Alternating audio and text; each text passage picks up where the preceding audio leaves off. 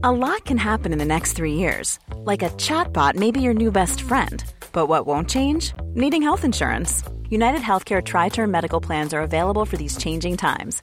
Underwritten by Golden Rule Insurance Company, they offer budget friendly, flexible coverage for people who are in between jobs or missed open enrollment. The plans last nearly three years in some states, with access to a nationwide network of doctors and hospitals. So, for whatever tomorrow brings, United Healthcare Tri Term Medical Plans may be for you. Learn more at uh1.com. Ever catch yourself eating the same flavorless dinner three days in a row? Dreaming of something better? Well, HelloFresh is your guilt free dream come true, baby. It's me, Kiki Palmer. Let's wake up those taste buds with hot, juicy pecan crusted chicken or garlic butter shrimp scampi. Mm. Hello Fresh. Stop dreaming of all the delicious possibilities and dig in at HelloFresh.com. Let's get this dinner party started.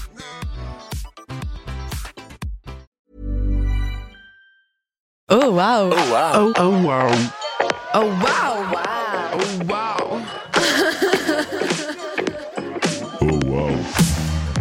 Bonjour, c'est Léo Tremaine et bienvenue dans Oh Wow, le podcast où je rencontre les gens qui me font vibrer le cœur et la voix. Pour vous situer un peu, quand j'étais ado, j'étais Mr. People. Je connaissais tout, sur tout le monde, tous les potins du gratin hollywoodien. Au point que pour me faire lire, ma prof de français me demandait de faire des rapports sur l'actualité des stars. Franchement, j'aurais pu avoir ma propre émission sur I. J'ai aussi grandi avec une maman bipolaire. Alors j'ai toujours eu beaucoup de sympathie, d'empathie envers les personnes, quelles qu'elles soient, atteintes de troubles psy. Quel est le lien, vous me demanderez? Ben le lien, c'est mon invité. Le docteur Jean-Victor Blanc, qui a publié un livre d'intérêt général, Pop and Psy, aux éditions Plomb, ou Comment expliquer la santé mentale à travers la pop culture. Bonjour Jean-Victor. Bonjour, Comment ça va? Très bien, merci. Est-ce que tu peux nous en dire un petit peu plus sur toi pour les gens qui ne te connaissent pas? Bien sûr. Donc je suis Jean-Victor Blanc, je suis médecin psychiatre euh, à l'hôpital Saint-Antoine, euh, juste à côté d'i- d'ici du Grand Contrôle. Et je, euh, depuis maintenant quelques années, j'ai euh, développé un concept qui s'appelle culture pop et psy, où j'essaie d'expliquer la santé mentale à travers la pop culture. Donc une culture euh, très large qui va effectivement de Britney Spears, qui est un peu la, la marraine de la, de la soirée, à des films de cinéma, euh, la musique, euh, les séries. Euh, et donc c'est comme ça que j'ai écrit Pop Psy, qui est paru il y a deux ans maintenant, et là qui vient de ressortir en poche, enfin qui sort en poche à la fin du mois. On a quelques jours d'avance sur la sur du poche pour la signature qui est juste après. Qu'est-ce qui t'a amené à la psychiatrie? Beaucoup de choses, euh, et puis surtout j'ai compris euh, avec peut-être pas mal de retard euh, ce qui m'a amené à la psychiatrie. En tout cas, le stage, euh, quand on est étudiant en médecine, on fait des stages dans différents services, et euh, c'est vrai que le stage de psychiatrie a été assez déterminant de euh, parce que c'est aller contre toutes les idées reçues que j'avais. Euh, où clairement, pour moi, un psychiatre, euh, c'était quelqu'un qui était juste là pour consoler euh, les gens et je voyais pas forcément euh, l'aspect euh, médical euh, de, du, de ce métier. euh, et c'est vrai que je pense avoir, j'avais probablement des, des, des idées reçues sur la santé mentale. Et le, le, le, le stage de psychiatrie, je me suis vraiment senti très bien. euh, pour une fois, je voyais des médecins qui parlaient pas que de médecine, euh, ce qui est quand même assez rare, notamment pendant ces études qui sont quand même assez longues et, et parfois pas évidentes. Et le, contact des patients, à la fois un côté très médical avec euh, des pathologies qu'on dit et qu'on pense invisibles, mais qui en fait euh, le sont euh, pas du tout. Quiconque a mis un pied un jour dans un service de psychiatrie, on voit bien que la maladie mentale, elle est physique parce que ça transforme l'apparence, parce que quelqu'un qui est déprimé ou qui est délirant, c'est tout sauf invisible. Donc finalement, il y a ce côté très très clinique et puis en même temps un côté très ouvert vers la société. Et, euh, et c'est un peu comme ça que finalement aussi, euh, j'ai, pris la psy, puis je suis revenu à, la culture après avec, euh, avec culture pop et psy. Et justement, cette, cette passion, cet appétit pour la pop culture, elle te vient d'où? Enfin, comment ça te...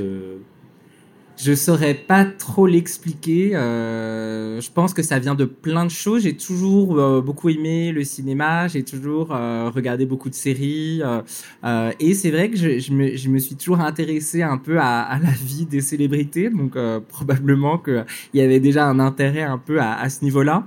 Et puis finalement, il y a plusieurs choses et c'est vraiment assez récent. Euh, que j'ai compris tout ça. Mais pendant mon stage de psychiatrie, notamment, j'étais allé au cinéma voir Black Swan. Euh, bon, comme ça, comme j'aurais pu clairement aller voir un autre film parce que j'aimais bien Darren Aronofsky et, que euh, voilà, j'avais envie de, me changer les idées. Et, j'ai vu à l'écran euh, quelque chose que j'arrivais pas forcément bien à comprendre euh, autour de certains symptômes de la schizophrénie pendant mon stage. Et j'ai trouvé ça assez génial de voir les choses représentées comme ça à l'écran et, finalement que, ça me permettait quasiment d'être un meilleur médecin alors que c'était quand même beaucoup moins embêtant d'aller au cinéma que d'aller à la BU euh, comme euh, on faisait pour les autres matières.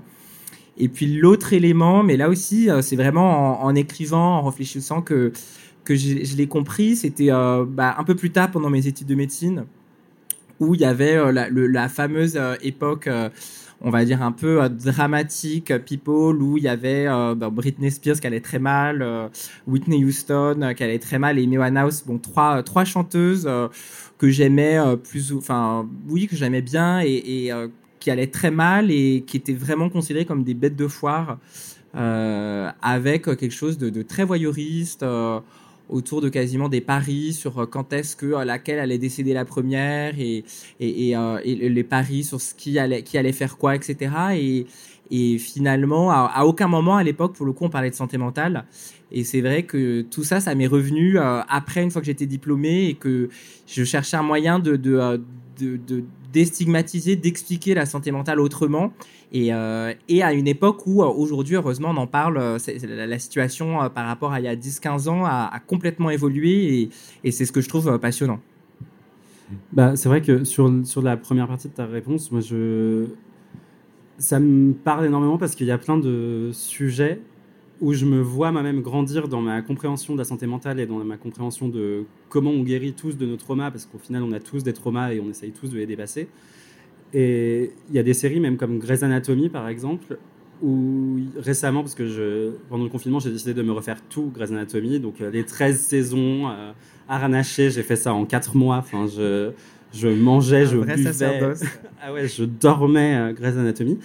Et il y a un épisode sur euh, justement un des personnages qui fait une, une, grosse, grosse dépression et qui se retrouve en hôpital psy et qui se retrouve à, à combattre ça.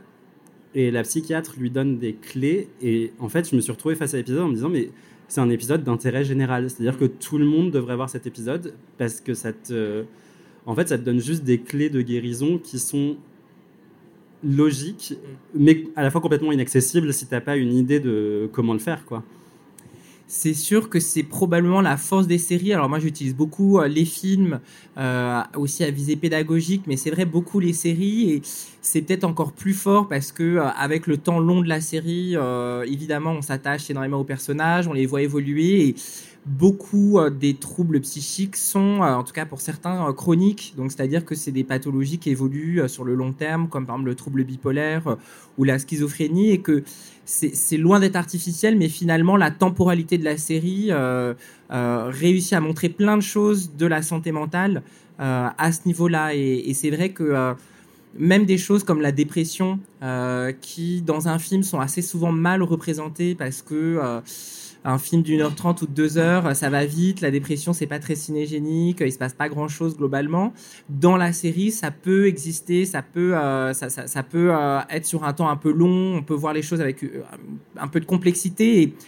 Et, ce qui est assez passionnant pour moi, c'est que finalement, ça fait maintenant 5, ouais, on va dire 5-10 ans qu'il euh, y a un nombre incalculable de séries, euh, que ce soit des séries sur la santé mentale ou des séries très générales. Euh, tu, parlais de Grey's Anatomy, c'est vrai que moi j'ai pas mal d'épisodes aussi de Desperate Housewives, qui est aussi une série qui m'a un peu accompagné pendant, mes années de médecine et bon, qui est vraiment un soap, mais où, il se passe plein de choses. Et il y a beaucoup de sujets de santé mentale finalement qui sont montrés, alors que c'est une série complètement généraliste par ailleurs. Et, et c'est ça le pouvoir, je trouve, de la pop culture, c'est que finalement, euh, on peut regarder euh, Black Swan ou, ou Grey's Anatomy euh, pour dix mille raisons et, en fait se retrouver quand même confronté finalement à la santé mentale, comme finalement on peut se retrouver confronté à la santé mentale directement ou dans son entourage à tout moment de sa vie. Et, je trouve que cette articulation entre la pop culture et la santé mentale, ça fait qu'elle est, elle est pas du tout aussi artificielle qu'on pourrait le, le, le penser de loin, quoi.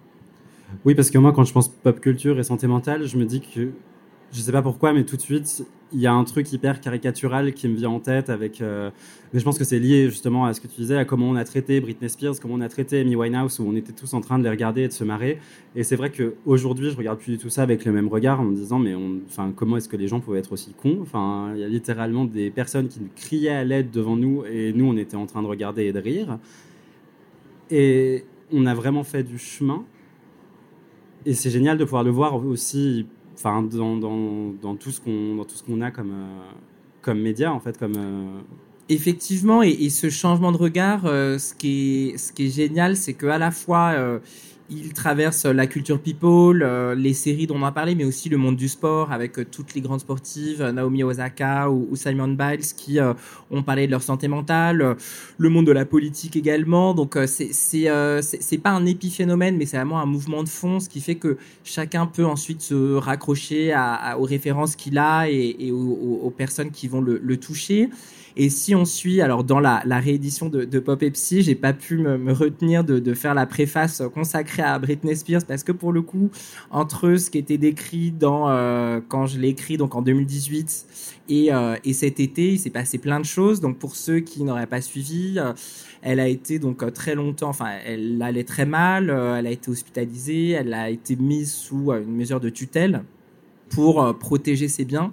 Euh, sauf que le tuteur était son père, avec qui elle s'entendait pas.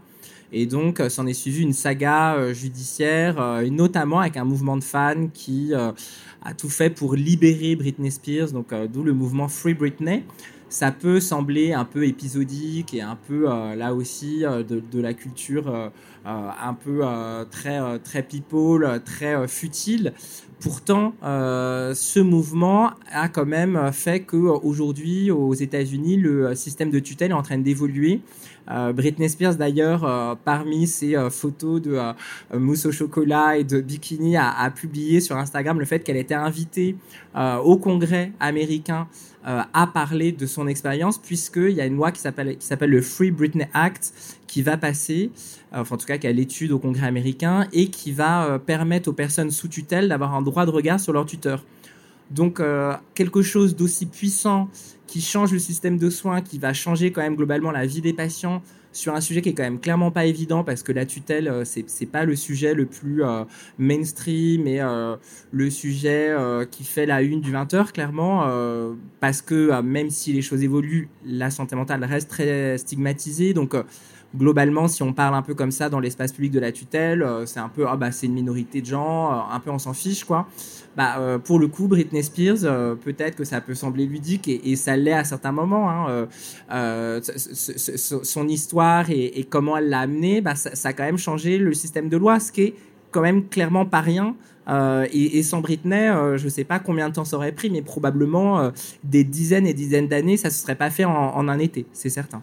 Je pense que là où Britney Spears, comme toutes les autres, euh, les autres histoires dont tu parlais, elles ont quand même vraiment réussi à nous, pardonnez-moi l'expression, mais à nous mettre le nez dans la merde, tu vois, à nous dire, euh, bah regardez comment vous traitez les gens.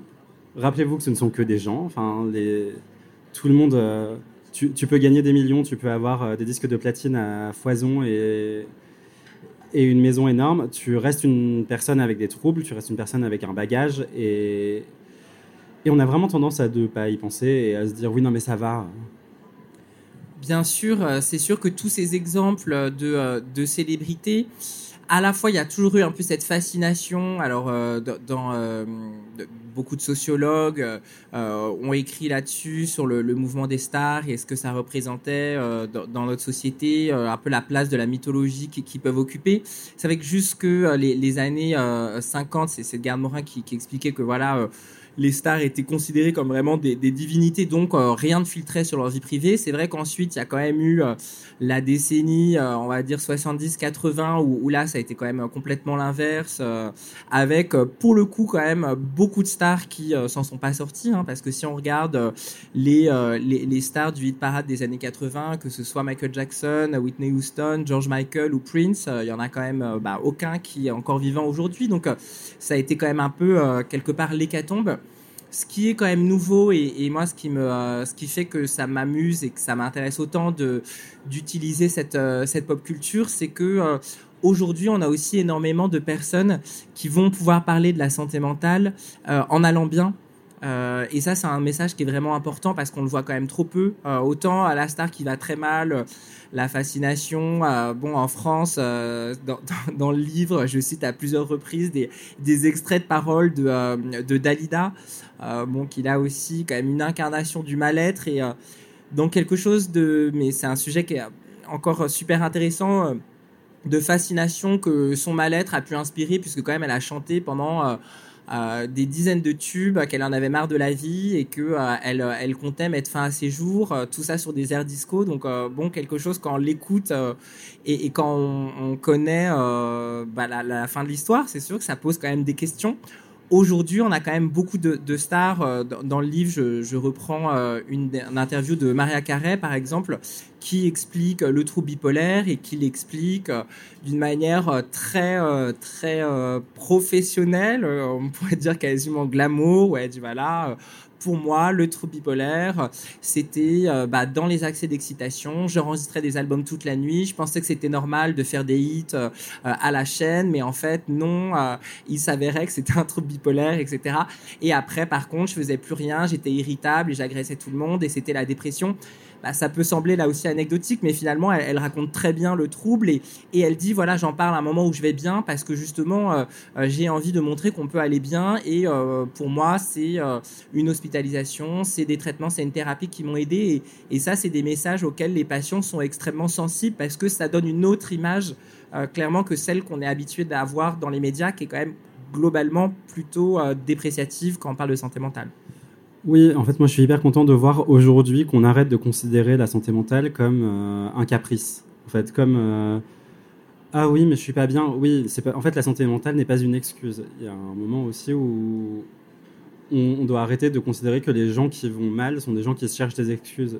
On peut aller mal, on peut être euh, handicapé par un par parfois ce qui est considéré comme un handicap. Enfin, je sais que moi, ma mère qui est bipolaire, elle peut pas travailler. Enfin, elle a un, elle a un job à mi-temps et parce qu'en fait, elle peut pas faire plus, mm. sinon elle s'en sort pas. Enfin, c'est mentalement, c'est pas tenable. Donc, euh, donc c'est un handicap, c'est une barrière aussi, c'est une barrière mentale et et on voit souvent juste les gens dire euh, oui, mais tu devrais essayer d'aller mieux. Mais bitch, I know. Enfin.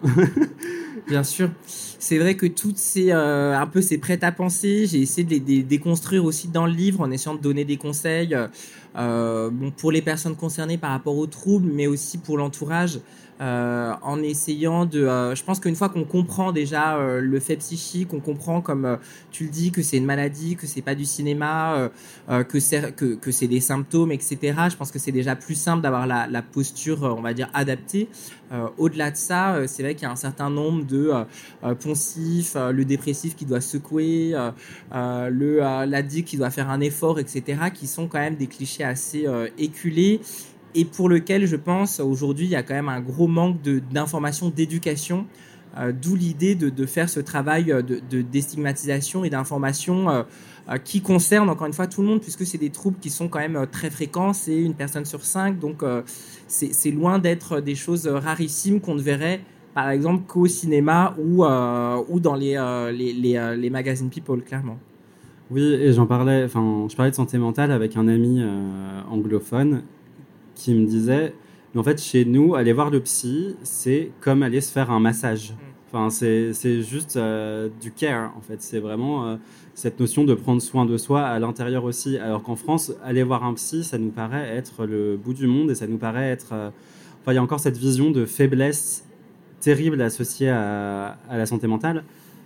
Effectivement, je pense que c'est une, différence de, conception aussi globale de la santé aux États-Unis euh, et en France. Alors, c'est vrai que c'est euh, un reproche, entre guillemets, qu'on a pu me faire euh, par rapport à, à Pop et Psy, où beaucoup de films et beaucoup de célébrités, voire la, grande majorité, sont américaines parce qu'ils ont beaucoup plus l'habitude effectivement de parler de la santé mentale, parce qu'ils ont, je pense, aussi une conception de la santé qui est quand même beaucoup plus euh, on va dire, euh, mécanique. Hein, euh, globalement, quelque chose est cassé, on le répare et on reprend sa route. Donc, c'est assez drôle de voir, par exemple, notamment tout ce qui va être les, publicités pour les, médicaments, puisque ça n'existe pas en France, mais aux États-Unis, il y a des pubs directement pour les médicaments. Et c'est vrai euh, il y a un côté bon un peu choquant peut-être pour pour les Français. On voit une femme avec son pied à perfusion et on lui dit bah voilà, grâce au traitement, elle reprend sa route et là on la voit se lever et courir chez Walmart, faire ses courses de Noël. Bon, c'est sûr que bon, c'est une conception de la santé qui est autre. C'est américain. C'est américain qui est peut-être un peu moins un peu moins subtil peut-être enfin subtil, je sais pas, je veux pas être dépréciatif mais qui est assez différente pour le coup de celle de la santé française, encore plus quand on parle de santé mentale. Ceci dit, on voit que, euh, comme beaucoup d'autres mouvements, euh, le euh, l'écart est un peu en train de se rattraper. c'est vrai que, par exemple, dans, Pop et Psygia, il n'y a aucune star française qui en a parlé à visage découvert. bon, depuis quelques semaines, il y a Stromae qui l'a fait quand même de manière assez spectaculaire. bon, parce que le 20h de TF1, ça reste quand même euh, Spectaculaire. c'est ça, peut-être l'équivalent de, l'Oprah Winfrey, enfin je ne sais pas euh, si c'est exactement ce niveau-là, mais en tout cas une exposition médiatique sans précédent où il a parlé directement, en plus en utilisant son art, etc., de santé mentale. Donc euh, les choses sont en train d'évoluer, mais on le constate, il y a encore beaucoup, beaucoup de réticences pour l'instant sur le sujet en France. Oui, surtout quand on voit les réactions à Stromae où tu as je crois que c'est Booba qui a, tweeté un truc en mode euh, Oui, on s'en fout de ta dépression, euh, tu, tu, nous casses les couilles, va pleurer dans ton coin, va retourne dans ton lit, je sais pas quoi. Et, et c'est là que tu te dis Ah là là, bon, après, moi, c'est ma vision, mais euh, le masculinité toxique, c'est pas grave, chérie, console, console l'enfant apeuré en toi et ça ira mieux après il reste effectivement beaucoup de, chemin à faire et, et c'est sûr que euh, cette répartition assez genrée, euh, on sait que euh, on va, il y a plus de dépression chez les femmes pour plein de raisons. pour des raisons hormonales, pour des raisons, on va dire, neurophysiologiques, mais aussi pour des raisons, évidemment, d'expression des émotions, également de regard qu'on va porter sur une femme qui va mal, où on va plus facilement diagnostiquer une dépression que chez un homme. Or, ça touche les deux sexes. Si on regarde les, euh, le, risque suicidaire, on sait qu'il y a plus de tentatives de suicide chez les femmes, mais plus de suicides chez les hommes. Donc, euh, bon, tout ça, c'est des, euh, questions qui sont aussi fascinantes et, et, qui font que la psy, moi, me, me passionne toujours autant. C'est que c'est à la fois très scientifique et en même temps complètement lié à, des phénomènes euh, sociologiques et, euh, et, en lien avec la société et qu'on ne peut pas euh, clairement, je pense, être un, bon psychiatre si on regarde juste cette part biologique et, et, ça tient clairement pas la route pour la plupart des pathologies et, et la plupart des faits tout simplement. Oh wow! Et en parlant de terminologie, euh, on parle beaucoup de santé mentale, de troubles psychiatriques, troubles psychiques. C'est quoi la bonne terminologie? Comment est-ce qu'on parle de santé mentale justement sans stigmatiser les gens et sans, euh, sans blesser euh, qui que ce soit? Le terme, en tout cas moi que je trouve le plus juste et le moins stigmatisant, c'est celui de trouble psychique qui est un équivalent de trouble psychiatrique ou de maladie psychiatrique. C'est un peu la, même chose. Euh, quand on parle de troubles mentaux, en général, ça inclut quelque chose d'un peu plus large, puisqu'il y a tout ce qui va être autour du handicap psychique. Or, on peut avoir un handicap psychique sans avoir un trouble psychiatrique. Si on a, par exemple, euh, ben, euh, rien qu'un AVC, un accident vasculo-cérébral, ça donne un handicap neurologique, mais c'est pas un trouble psychiatrique. Donc, initialement, c'est vrai que, euh, mais les choses évoluent et c'est ça qui est aussi fascinant. Euh, on considérait en gros, pour être très schématique, que tout ce qui avait vraiment une origine euh, inscrite dans le cerveau, c'était la neurologie, le reste, c'était la psychiatrie. On en revient de plus en plus parce que plus ça va et plus on découvre dans la psychiatrie des choses au niveau du cerveau. Bon, mais c'est sûr que certaines pathologies, bon, l'épilepsie, il y a 100 ans, était considérée comme un trouble psychiatrique. Euh, on considérait que c'était lié à l'hystérie, etc. On en est complètement revenu, ce qui aussi, et, c'est assez euh, important là aussi, je pense, de, rester assez humble. Peut-être qu'un jour on trouvera euh, un gène ou une prise de sang qui expliqueront qu'en fait le trouble bipolaire ou la schizophrénie en fait sont pas du tout ont aucun déterminant psychologique. Bon, ce serait étonnant, mais il faut être assez humble et, et beaucoup de pathologies, des choses complètement banales comme l'ulcère, euh, c'est assez récent qu'on a découvert que l'ulcère en fait euh, avait un pathogène, avait un microbe qui donnait un ulcère. Avant, on disait aux gens que c'est parce qu'ils étaient trop stressés et que euh, du coup c'était complètement psychosomatique. Donc c'est ce qui est en même temps fascinant avec la médecine et encore plus avec la psychiatrie, c'est qu'il reste beaucoup de choses à découvrir. Mais c'est vrai que les... on parlait de troubles mentaux et je me dis qu'il y a beaucoup de, de lettres dans LGBTQIA+, qui étaient considérées comme des troubles mentaux jusqu'à il n'y a pas si longtemps que ça. Bien sûr, alors l'histoire de, euh, de l'orientation sexuelle et euh, du genre et de la psychiatrie, c'est une histoire bon, qui est assez euh, complexe, euh, qui, qui, est un vrai sujet euh, à, à, part entière. Globalement, l'homosexualité était considérée comme un, un trouble psychiatrique jusque les années 60 ou 80 et, et pour l'OMS, donc au niveau des maladies générales, c'était encore plus tard, c'est en 92 ou 93 il me semble. Donc somme toute quand même assez récent. Euh, c'est sûr qu'on se, euh, dit que euh, ça paraît un peu étonnant que ce soit aussi récent, cette sortie finalement, après, il y a une espèce de mouvement un peu de, de, bâton, un peu contraire, où du coup, ça a été très tabou de parler de, santé mentale chez les personnes non hétérosexuelles, alors que, et là, c'est un, sujet qui est aussi très intéressant, ça a été un peu la, double peine, puisqu'on sait que les personnes non hétérosexuelles sont plus à risque d'avoir un trouble psychique, notamment en termes de dépression, en termes d'addiction. Euh, et que finalement euh, c'était un peu la double peine puisqu'on ne pouvait pas parler de santé mentale pour ces personnes-là et en même temps elles étaient plus à risque. Euh, d'où l'idée d'avoir de, un, un, discours, je pense, assez étayé bien sûr par la science, mais assez, comment dire, pas dogmatique et, assez inclusif bien évidemment sur, sur le sujet. Oui, parce que pour une personne LGBT, c'est hyper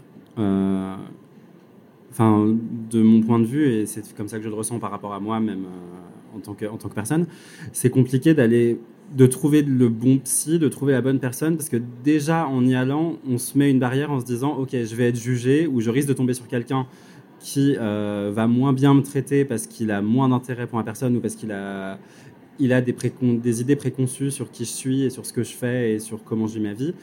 Donc il y a quand même cette notion dans la recherche du soin où c'est compliqué d'y aller sans crainte en fait. Bien sûr, et c'est une question qui dépasse euh, bon, de la question des soins communautaires, euh, qui, euh, est vrai aussi pour d'autres choses comme l'origine ethnique, etc. C'est vrai qu'en France, on est très frileux pour plein de raisons, et notamment cette question de, modèle républicain où tout le monde est pareil. Bon, alors que dans les faits, on sait bien que, que tout le monde n'est pas tout à fait pareil et que les gens sont pas tout à fait traités euh, c'est sûr que l'idée, bien sûr, pour quelqu'un qui serait amené à consulter, c'est de trouver quelqu'un avec qui il est en confiance et, et, et, pour, le qui pour qui c'est pas un sujet. Bon, là-dessus, c'est sûr que j'espère et, j'en suis même assez persuadé. Il y a clairement un effet générationnel bon, qui fait qu'aujourd'hui, euh, je pense qu'un jeune euh, ou une jeune psychiatre euh, de, de mon âge ou plus jeune qui enfin, qui considérait que c'est un trouble psychique ou que bon, j'ose espérer que, que ce soit en tout cas anecdotique, mais c'est sûr que euh, ça n'empêche pas cette question historique. Comme on le disait, 93, euh, ça veut dire que quand même, parmi les psychiatres de 60 ou 70 ans, euh, il y en a beaucoup qui, pour qui c'était écrit noir sur blanc dans leur livre que c'était une, maladie. Donc, il ne s'agit pas non plus de faire un, un, révisionnisme, etc. bon, mais en tout cas, je pense que ça ne peut qu'aller dans un sens plus inclusif et qui est plutôt d'ailleurs un mouvement assez général. Est-ce que tu as des, des séries ou des livres, des films euh, en tête justement qui aborderaient la bipolarité, la schizophrénie, la dépression, euh, les, troubles en général Beaucoup. Alors euh, c'est vrai que dans les, livres et les dans les films et les séries que j'utilise, ça peut aller de films, on va dire assez indépendants comme Mélancolia de, de Lars von Trier que, que j'utilise souvent pour parler de la dépression, qui est à la fois je trouve une œuvre magnifique, un film qui est, qui est esthétiquement super réussi, qui est hyper bien interprété qui est euh, réalisé par quelqu'un ayant eu euh, des troubles psychiques, notamment la, connu la dépression, interprétée également par Kirsten Dunst, qui elle-même en a parlé, a dit qu'elle s'est servie de, de son expérience personnelle pour jouer ce rôle de Justine, qui est quand même un, rôle, je trouve, complètement marquant. qui montre qu'à la fois on peut montrer la dépression de manière pour le coup très clinique, puisqu'on la voit complètement euh, étiolée, euh, complètement euh, absente d'elle-même, sans plus aucune envie, notamment lors de son mariage, qui quand même, le, poncif veut que ce soit le plus beau jour de la vie d'une femme. Et on voit que c'est quand même tout sauf ça pour ceux qui, ont vu le film, ou en tout cas, je, vous le conseille clairement. et en même temps, qui c'est à la fois une œuvre d'art et en même temps quelque chose de très réaliste vis-à-vis -vis de ce que ça montre de la santé mentale et en même temps ça peut aller sur des euh, séries beaucoup plus ou des, des films plus légers. Euh, c'est vrai que l'avantage aussi de euh, on va dire de, la période qu'on traverse et qui fait que finalement c'était pas si entre guillemets difficile d'avoir des références intéressantes que ce soit pour Pop ou pour Addict, mon deuxième livre qui était qui est sur les addictions, c'est qu'aujourd'hui en fait on peut c'est difficile de regarder finalement une série actuelle sans qu'il y ait le sujet qui apparaisse à un moment ou à un autre. Alors en ce moment on parle énormément de la série Euphoria qui euh, enfin euh, la France a, découvert cette série parce que la première saison était passée complètement inaperçue et j'en avais parlé un tout petit peu dans Pop Psy, un peu plus dans Addict, mais c'est vrai que euh, c'était un peu passé sous les radars. la deuxième saison pour le coup est complètement en train d'exploser et bon et la, le sujet de la santé mentale est là aussi assez omniprésent. Et, finalement, c'est une question qu'on me pose parfois, de dire mais c'est quoi le, le, point commun? Parce qu'entre euh, voilà, Britney Spears, Mélancolia, Pines Therapy. Euh, bon, ça fait un peu le grand fourre-tout. C'est vrai que souvent, euh, les œuvres, en tout cas moi, qui me touchent le plus, sont des œuvres qui ont été créées par des personnes qui ont connu le sujet. de manière plus ou moins personnelle et ça se ressent vraiment dans le regard qui est posé ensuite artistique finalement sur le sujet. Et, et, je trouve que ça c'est assez nouveau et que des œuvres hyper stigmatisante sur voilà bah, les fous on n'a qu'à les mettre euh, euh, au cachot et puis dès qu'on met un pied à l'hôpital psychiatrique ça devient un thriller etc souvent euh, c'est fait par des gens qui je pense connaissent pas forcément très bien le sujet et, et, du coup font une œuvre qui est pas très documentée ou en tout cas qui qui, qui peut être problématique sur ce que ça peut donner comme image de la santé mentale. Oui mais et justement dans, dans le bouquin à un moment tu parles de, de Kanye et de l'album qu'il a, sorti. Et qui, en fait, c'est drôle parce que personnellement, je comprends en quoi euh, le fait qu'il en parle de cette façon, c'était euh, l'album s'appelait. Euh, it's uh, awesome to be bipolar, but I hate it, je crois. Enfin, ouais, I hate being bipolar. It's awesome. Ouais, c'est ça. Et, et, pour, et pour moi, c'était tellement. en fait, c'était tellement re-rentré dans le cliché de de Suzette à la pause café qui te dit euh, ah là là euh, je change d'avis toutes les deux secondes je suis complètement bipolaire. Et es là genre ah non. Et ça m'a tellement énervé alors que c'est important d'en parler aux masses mais pourquoi de cette façon-là, tu vois? Bien sûr. Bah, c'est hyper intéressant l'exemple, je trouve, de, de Kanye West. Euh, c'est sûr que quand il a jeté cette, cette couverture d'album super provocante, avec donc cette phrase qui, euh, pour ceux qui n'auraient pas euh, compris mon, mon anglais euh, moyen, qui veut dire je déteste être bipolaire, c'est génial, qui est vraiment la phrase effectivement super bateau qu'on retrouve sur des t-shirts et des mugs, bon, qui, qui, font franchement assez loin de, de, de, la réalité du trouble bipolaire, clairement. donc on se dit bon pourquoi, sachant que lui-même avait dit avant voilà être concerné à titre personnel par le trouble bipolaire. C'est même une, une patiente qui m'en a parlé et qui me dit ah, euh, ça m'a un peu déçu que quelqu'un de notre communauté, c'est vraiment les termes qu'elle a utilisés, alors qu'il y a une patiente en plus euh, anglo-saxonne, donc euh, pour le coup, ça, ça, sort pas de nulle part, mais qui du coup a dit voilà, ça me, ça me, ça m'a un peu déçu quelqu'un de notre communauté utilise cette phrase débile. Et en même temps, euh, et, et c'est un, un, élément qui est important euh, dont, dont, dont, il faut qu'on parle aussi, euh, l'idée c'est pas non plus de censurer que quelqu'un finalement de hyper provoquant euh, comme Kanye West qui est finalement provoquant sur un peu tout ce qu'il peut faire et, et ça fait partie de son génie, de son succès, de de, euh, de son mode de vie euh, et puis finalement aussi de euh, quelque part de, son de, son business hein. donc c'est un business qui tourne autour de la provocation c'est pas le premier c'est pas le dernier bon qui se l'approprie et que selon ses termes, voilà, il l'utilise comme ça. Moi, je trouvais ça assez intéressant. D'autant plus que c'était pas non plus. Il n'aurait pas été bipolaire pour le coup, ça aurait été plus compliqué, je trouve, de s'approprier et puis de faire une phrase comme ça un peu, un peu, un peu pourrie quand même. Ceci dit, disons-le, disons-le, c'est sûr que c'est à la fois un bon exemple et un mauvais exemple puisque par la suite il a dit qu'il avait arrêté tous ses traitements parce qu'il préférait faire sans. Et c'est vrai que depuis, il y a quand même eu plusieurs épisodes assez compliqués. Il y a eu l'épisode de la hum, présidentielle euh, où il a tenu des meetings dans un état second, euh, en étant complètement euh, perturbé, passant du rire aux larmes, puis en, se lançant dans une présidentielle en n'ayant aucune chance de la remporter puisque c'était trop tard. Donc bon, et puis là encore plus récemment, on est vraiment dans l'hyperactu people, mais il y a eu toute une série de posts incendiaires à l'encontre de Kim Kardashian, etc.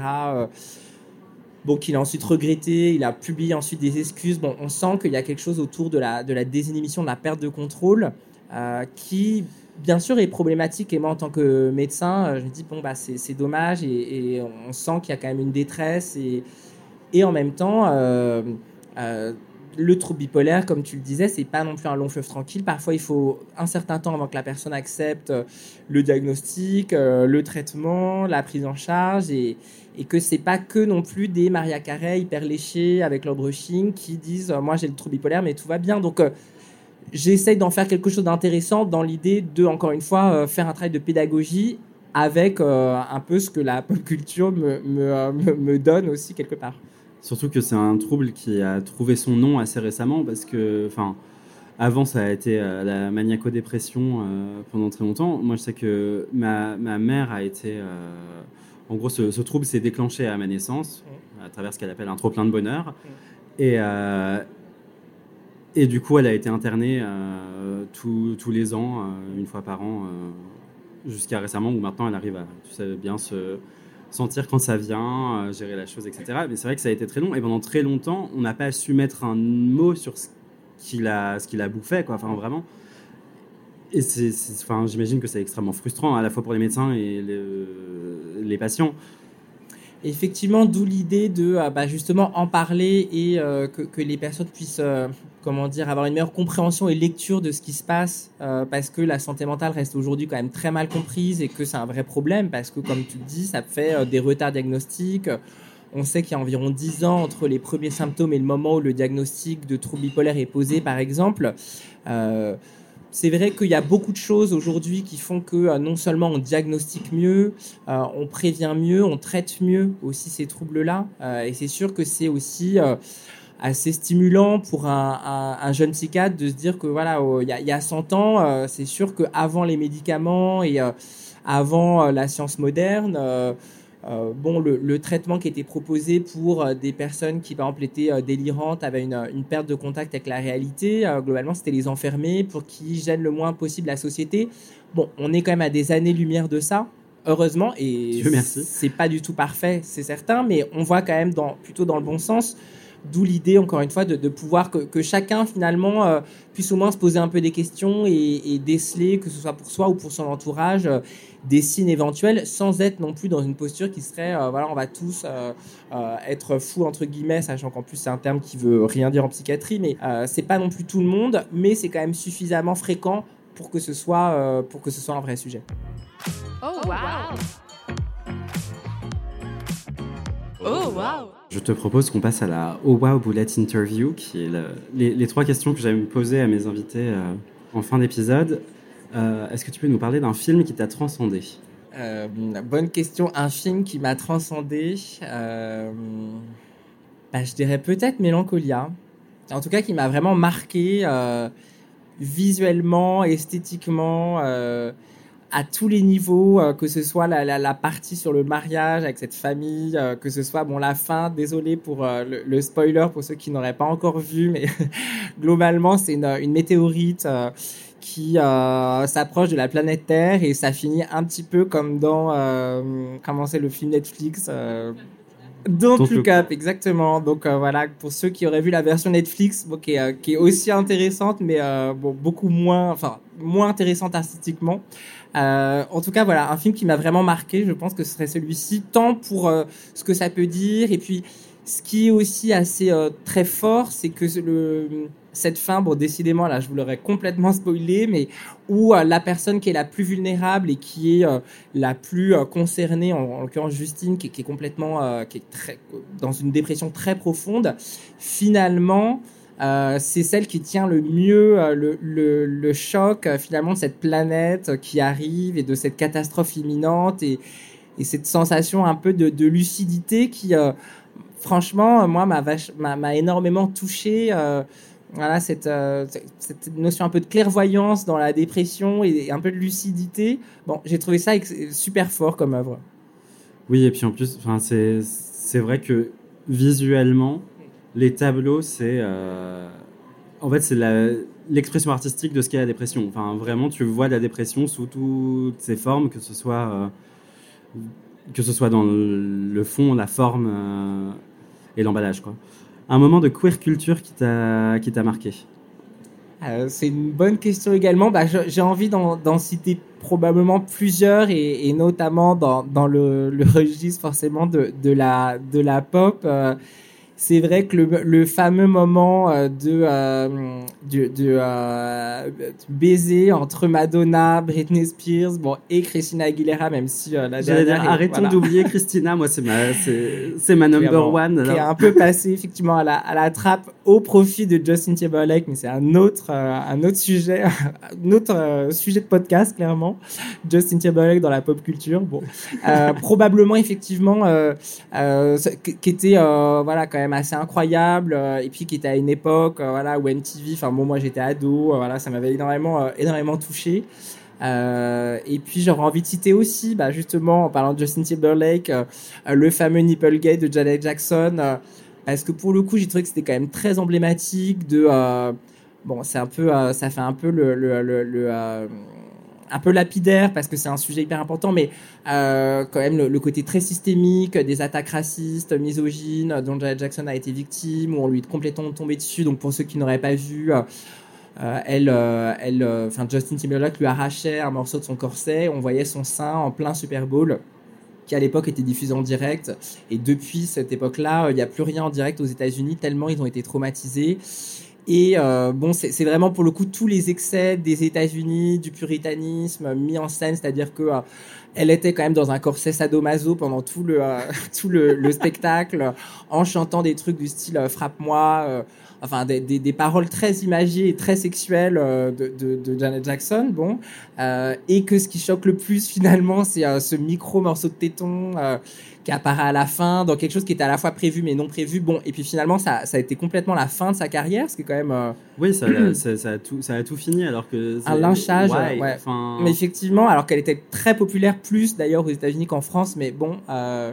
Et puis peut-être le dernier, bah, tout ce qui se passe au, au, en ce moment autour de, euh, de Lina Six, où euh, on voit qu'on est quand même passé dans une autre dimension et que euh, euh, effectivement, euh, bah, si on reprend les deux précédents exemples, deux femmes qui s'embrassent et un téton, bon bah aujourd'hui finalement ça devient un argument commercial d'un artiste qui est le plus populaire aux États-Unis en ce moment et qui pourtant n'a, pas laissé son côté provoque ni, ni queer clairement au placard. Pour, ah oui non, il, il, a, il a donné un bon coup de pied dans la fourmilière et on l'adore pour ça. Et l'artiste queer par excellence?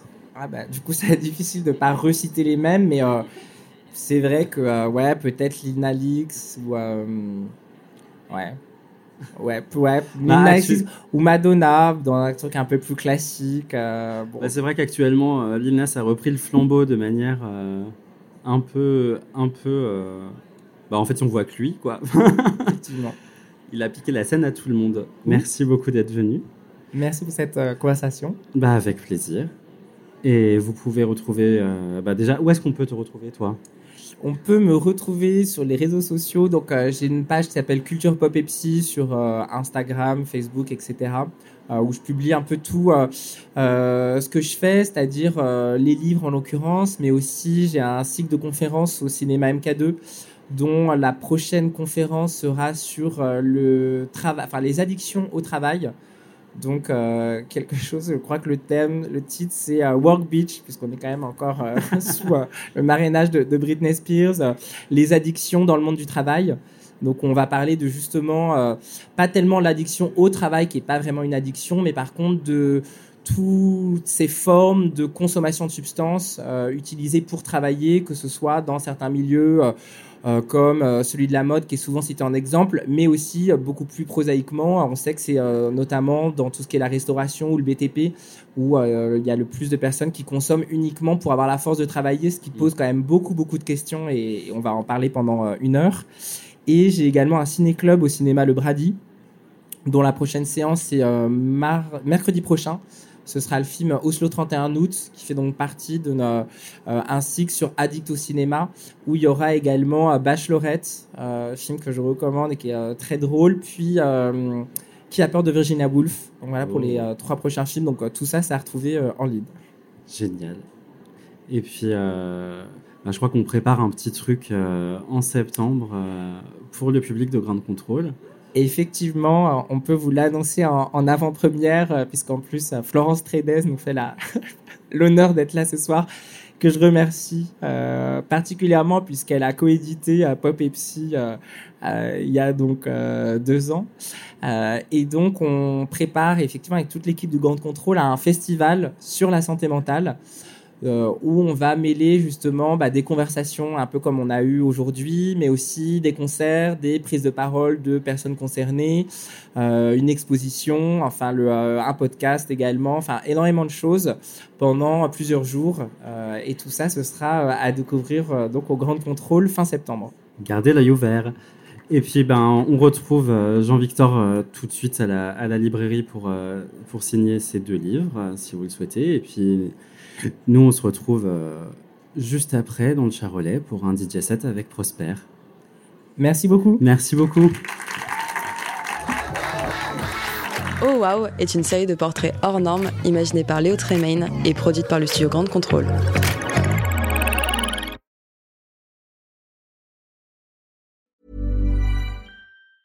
Ever catch yourself eating the same flavorless dinner three days in a row? Dreaming of something better? Well, HelloFresh is your guilt free dream come true, baby. It's me, Kiki Palmer. Let's wake up those taste buds with hot, juicy pecan crusted chicken or garlic butter shrimp scampi. Mm. Hello Fresh. Stop dreaming of all the delicious possibilities and dig in at HelloFresh.com. Let's get this dinner party started.